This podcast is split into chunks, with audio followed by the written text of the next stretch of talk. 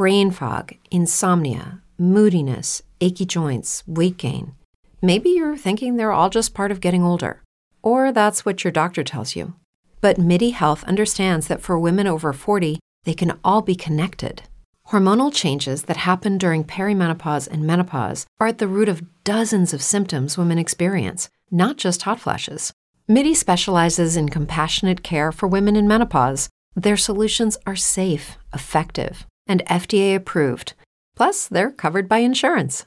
A convenient telehealth visit with a MIDI clinician can be your first step to getting personalized care. They'll tailor a treatment plan for your symptoms and health history so you can get back to feeling great. 91% of MIDI patients get relief from symptoms within just two months. When your body changes, your care should too. Book your virtual visit today at joinmidi.com. That's joinmidi.com. Start Start me up. Start me up. Idee. Storie. Storie. Impresa. Star Me Up. Idee, Storie. imprese.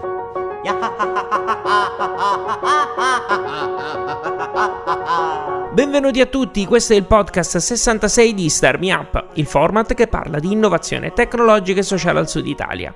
Io sono Fabio Bruno. Prima di iniziare vi ricordo che Star Me Up è prodotto da Smartwork, idee digitali per il mondo reale, con il contributo di Kidre Hosting, servizi web per il tuo business. Lui è un esperto di processi partecipati, ha curato uno dei workshop proprio su questo tema durante l'ultimo festival della partecipazione all'Aquila. Arriva dalla Puglia, dove lavora su più fronti affinché la pubblica amministrazione risponda sempre meglio ai bisogni dei cittadini. Sono molto contento di dare il benvenuto a Fedele Congedo.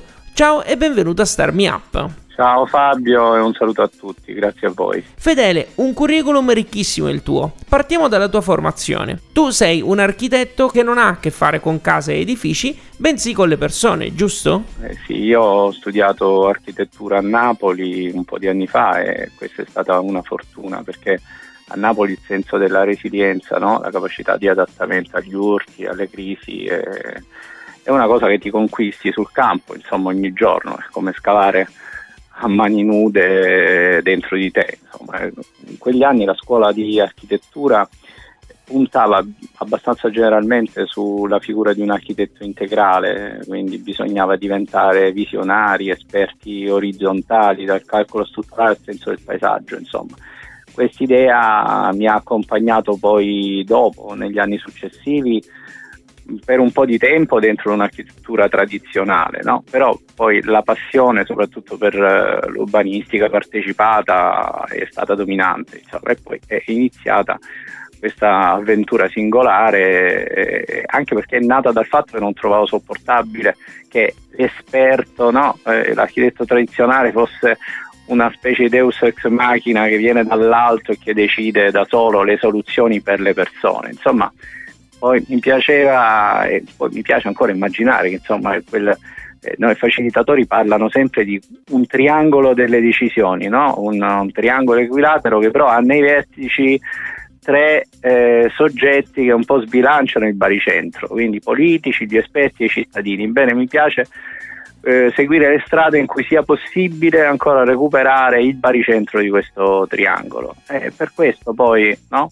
questi cantieri sono diventati una cosa diversa. E infatti perché da allora tu ti sei, diciamo, sei diventato un relation designer. Ora io so che questa definizione un po' ti fa sorridere, però fa vedere un po' bene, rende, no? Sì, diciamo che so, lavoro molto mh, insieme alle persone, no? Le persone sono il senso dei luoghi e delle decisioni e quindi l'ascolto degli altri ci consente di sbagliare meno. Le risorse sono limitate, sbagliare meno è una necessità stringente, no? così come eh, lo è il fatto di compiere una politica generativa in cui eh, le risorse impiegate sono molto meno di quelle che le persone insieme possono produrre, possono rilasciare. No? Questa cosa avviene perché le persone contano. Quella definizione è nata un anno fa eh, nella fondazione 2000, 2019, Matera 2019 per l'Open Design School Eh, è impegnativa effettivamente, però mi piace molto perché eh, parla di questo mio tentativo di collegare puntini e pensieri, no? creare canali annessi nei gruppi di lavoro che poi lavorano sull'energia, sulla co-creazione e che poi funzionano come una comunità di pratica spesso proprio istantanea ma sempre in cammino. E infatti sono più o meno quelli che si vengono definiti i processi partecipati, se non sbaglio. E la tua però è un'attività principalmente di consulenza rivolta alle, alla pubblica amministrazione, giusto? Sì, eh, io sono un libro professionista, insomma, mi occupo di sviluppo locale, di innovazione molto spesso nelle pubbliche amministrazioni e anche però per comunità progettanti di vario genere. Eh, spesso questo significa costruire percorsi in cui anche l'infanzia interferisce con i decisori politici e dà alla decisione politica visioni di futuro che sono poi messi, eh, messe nelle mani dei portatori di interesse. E quindi queste storie ti portano dentro le pubbliche amministrazioni oggi in particolare, insomma, in questi ultimi tempi ho un compagno straordinario di avventure Pier, Piersoft Paolicelli in cui stiamo, con cui stiamo sperimentando il mondo del riuso dei dati aperti da parte delle pubbliche amministrazioni, anche la cooperazione fra l'APA, le scuole i comuni appunto per generare nuovi servizi digitali pubblico interesse. È una navigazione, insomma. E ti è capitato mai di mh, portare questi processi partecipati anche ad aziende o start-up? Eh, c'è una bellissima esperienza di un po' di tempo fa condivisa con Nicola Scaporusso che è un, un grande innovatore pugliese, no? eh, a suo tempo allora c'era nel, nel 2011 una, una, sua associazione Quiris ehm, lì eravamo a Fiera del Levante, eh, quella è stata una specie di hackathon di prima ora perché eh, a quel tempo insomma, insomma, si decise di fare un laboratorio istantaneo e complesso di un fine settimana senza orologio per generare applicazioni, quando ancora le applicazioni stavano nascendo, insomma, comunque non erano tante come oggi. Di che periodo stiamo parlando? Più o meno ti ricordi? Eh, stiamo parlando del 2011, ah, insomma. Uh-huh. Eh, 2011 veniva quest'idea dall'America di questo format che portava Nicolas e l'idea è stata quella di eh, presentare eh, proposte in tre minuti da parte delle eh, di persone di varia provenienza per la costruzione dell'app che non erano però eh, in grado da sole di costruire un'applicazione. E quindi lanciavano queste idee di richiesta di risorse, di, appunto, di, di ipotesi immag- immaginarie, ma eh, di, puntate alla generazione di applicazioni. E io ho cominciato a costruire questo paesaggio di scrittura istantanea sullo sfondo e questo paesaggio è diventato il programma di lavoro. Uh-huh e quindi poi le persone sceglievano in questo cielo, si aggregavano nei gruppi di lavoro eh, e poi eh, in questo orizzonte sono nate le applicazioni. Insomma. Quindi è andata bene? Sì, è stata una bella storia anche perché poi eh, era, ripeto, una delle prime volte che si lavorava, eh, i gruppi lavoravano e generavano applicazioni insieme. State ascoltando Star Me Up, c'è Fabio Bruno al microfono e al telefono con noi c'è Fedele Congedo. Fedele, tu sei l'inventore del muro nomade. Puoi spiegarci cos'è in più o meno un minuto? Eh, questa definizione un po' è nata qualche anno fa e di fatto è una scrittura in tempo reale dei discorsi, le persone, i gruppi di lavoro eh, parlano e io traduco in tempo reale su un'unica grande superficie questo, questo fiume in piena, no? dove è possibile ritrovare le intonazioni, le sfumature, oltre ovviamente ai concetti principali. Diciamo una presa diretta da punti più profonda, eh, in cui io punto a uno stato di fusione eh, dei contenuti eh, dove si perdono le posizioni dominanti soggettive, non c'è scritto il nome il cognome di chi parla e in molti punti di vista si ritrovano a esprimersi come una specie di unico cielo di grande superficie. E giusto anche per immaginare, io ho visto un po' di video, comunque immagini, anche i vari discorsi sono differenze di per colore, no? Sì, di, mm, le differenze di colore certe volte sono volute secondo un progetto, cioè, spesso eh, i colori sono legati a, a fattori principali o secondari, a domande chiave poi dipende dal processo ovviamente, questa è una cosa che si definisce volta per volta. Eh, Fedele, però perché è importante mettere tutto su un muro e non bastano i fogli, dico? Cioè, giusto per visto che si tratta di prendere eh, sì. appunti. Eh, beh, insomma, i fogli, soprattutto quelli non grandissimi, hanno ovviamente i margini, no? hanno dei limiti, sono le cornici. Abbiamo tutti grandi difficoltà a uscire dalla cornice nostra di riferimento. Eh, le grandi superfici eh, possono invece accogliere discorsi molto grandi no? eh, e quindi trasformarsi in paesaggio. Alla fine eh, le persone si ritrovano tutti insieme quasi ad abitare uno spazio, un ambiente, no? è uno spazio della mente che però è lo spazio abitativo perché poi i muri avvolgono completamente con i discorsi delle persone. In giornate molto lunghe eh, praticamente tu galleggi nel senso degli altri, è quasi un nuotare negli altri, quindi è una specie di generazione del mare che serve a stare insieme dentro un discorso unificato.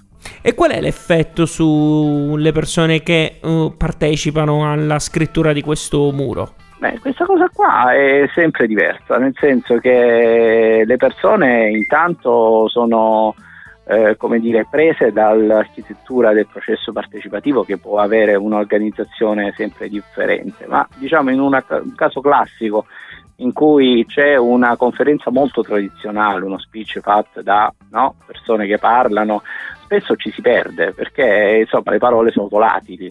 Eh, invece la scrittura alle spalle di chi parla diventa un, un cielo che cresce.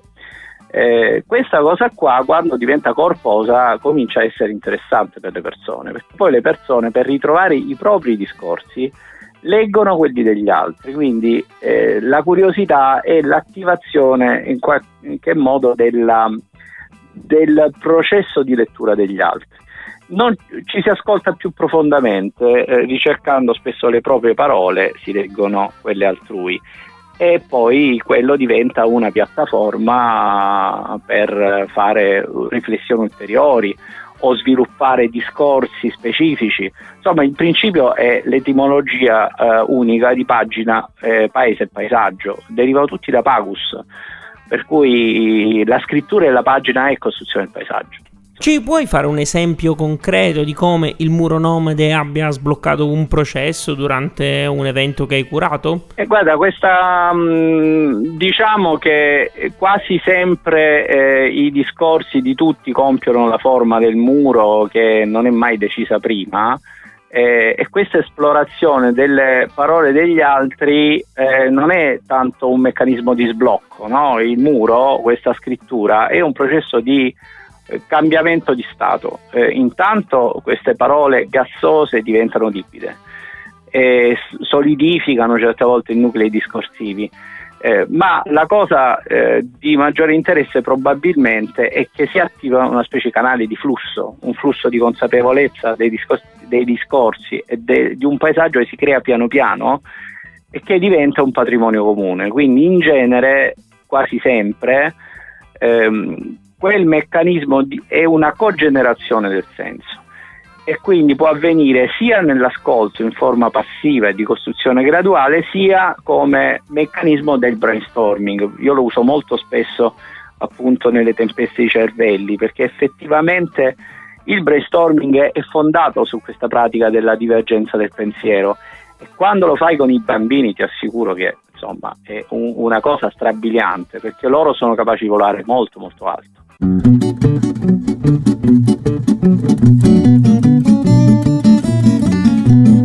Fedele, perché nel 2017 è impossibile immaginare una pubblica amministrazione che non coinvolga i cittadini nel proprio processo decisionale? Eh, guarda, i, a parte le obbligazioni sempre più stringenti della comunità europea che ci chiedono un coinvolgimento diretto, quindi c'è una, una, un sottile obbligo normativo, in qualche modo una prassi che viene consolidata poi no, dalle, dai, dai piani operativi e dal dal procedere della pubblica amministrazione. Il fatto è che i processi decisionali sono sempre una cosa complessa e delicata, no? E allora quando si decide di coinvolgere le persone, quel processo deve essere sincero.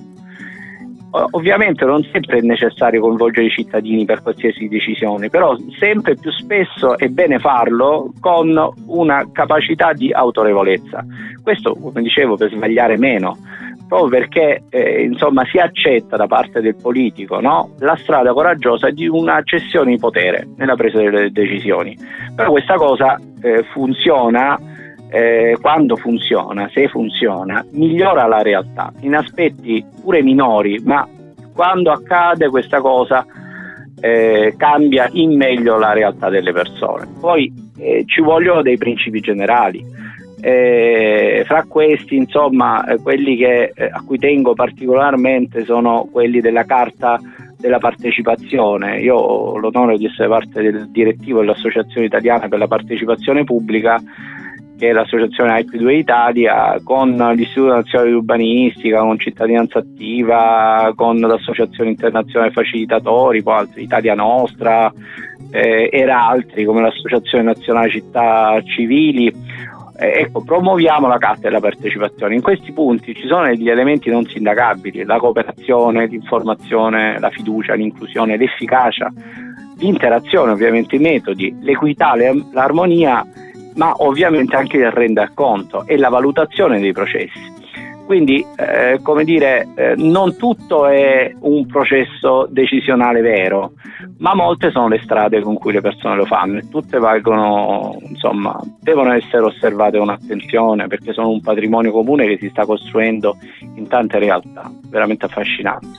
E immagino che comunque in questo senso le pubbliche, al di là della, dell'aspetto nazionale, le pubbliche amministrazioni sono un po'... Mh, mm, non sono allo stesso livello. Tempo fa mi è capitato di intervistare ragazzi di Parliament Watch che loro si occupano principalmente di monitoraggio, ma anche di trasparenza e processi decisionali partecipati e ci dicevano che comunque alcuni comuni, per esempio quello di Messina, avevano già avviato alcuni processi, eh, quindi diciamo anche fuggendo un po' dalla dalla, dal tipico stereotipo che magari al sud Italia sia ancora più indietro rispetto magari a città come Milano dove invece sono stati fatti tantissimi passi avanti. Tu come la vedi questa cosa? Ma io non credo che ci sia una, una regione d'Italia o una parte d'Italia più arretrata o più indietro. La storia dipende dalle persone. Eh, l'autorevolezza e la competenza e la consapevolezza no, dei politici che promuovono i processi eh, costituisce il destino dei processi perché senza questo, eh, questa competenza e questa capacità culturale il processo non si può compiere. Eh, pertanto insieme sono i cittadini, eh, gli esperti che vengono in gioco, i cosiddetti portatori di interesse e i politici è un gioco da fare, eh, non sempre è possibile farlo alla pari, ma da fare insieme. E questa cosa è una sfida che eh, sta costruendo letteratura. Ecco, l'importante è eh, costruire letterature e quindi raccontare questi processi eh, quando, mentre si compiono e testimoniarli, perché le esperienze sono un patrimonio quasi di tutti, un patrimonio civico che va eh, va letto con grande attenzione e le relazioni umane fra le persone che fanno questi processi, che li vivono, poi sono legate da questa, da questa letteratura, da queste esperienze. Quindi è tutto un paesaggio da scoprire, è veramente straordinario che va dai grandi ai piccoli comuni ovunque anche nelle zone più remote d'Italia ci sono inneschi straordinari. Nel talk che hai tenuto per il TEDx Potenza dici che sono le persone a compiere la bellezza, usi proprio questo, questo termine, una citazione. E, ehm, questo è un tema a me caro, anche perché appunto, come dicevi anche tu prima, appunto, è tutto dipende dalle persone. Io l'ho sentito per la prima volta al Farm Cultural Park di Favara. Posto che una ricetta per la bellezza non esiste, c'è qualche comportamento nel nostro lavoro o nelle nostre abitudini che possiamo adottare affinché riusciamo tutti quanti a compiere questa bellezza? Eh, c'è una cosa fondamentale che si può declinare nei modi veramente più improbabili.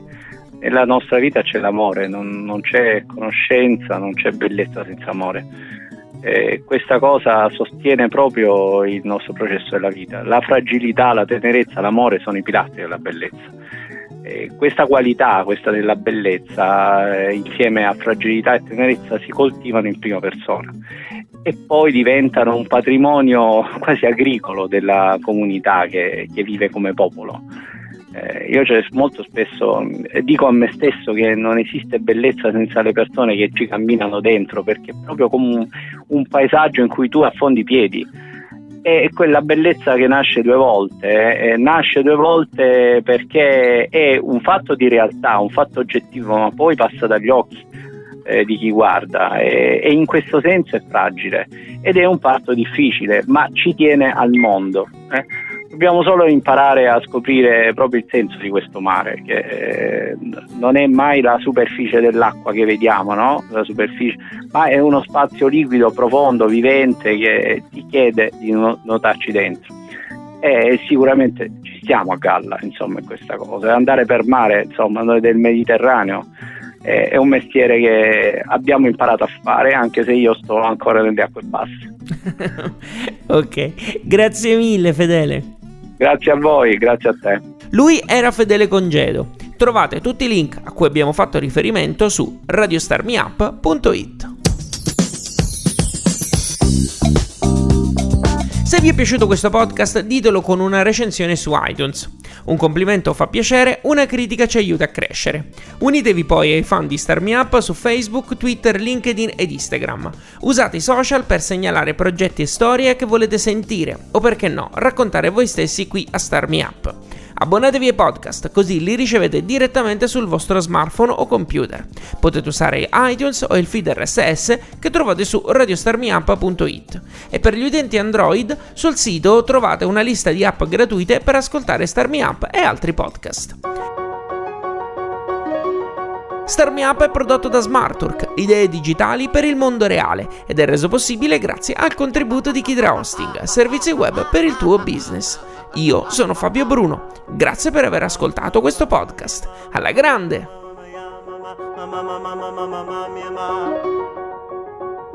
Ah.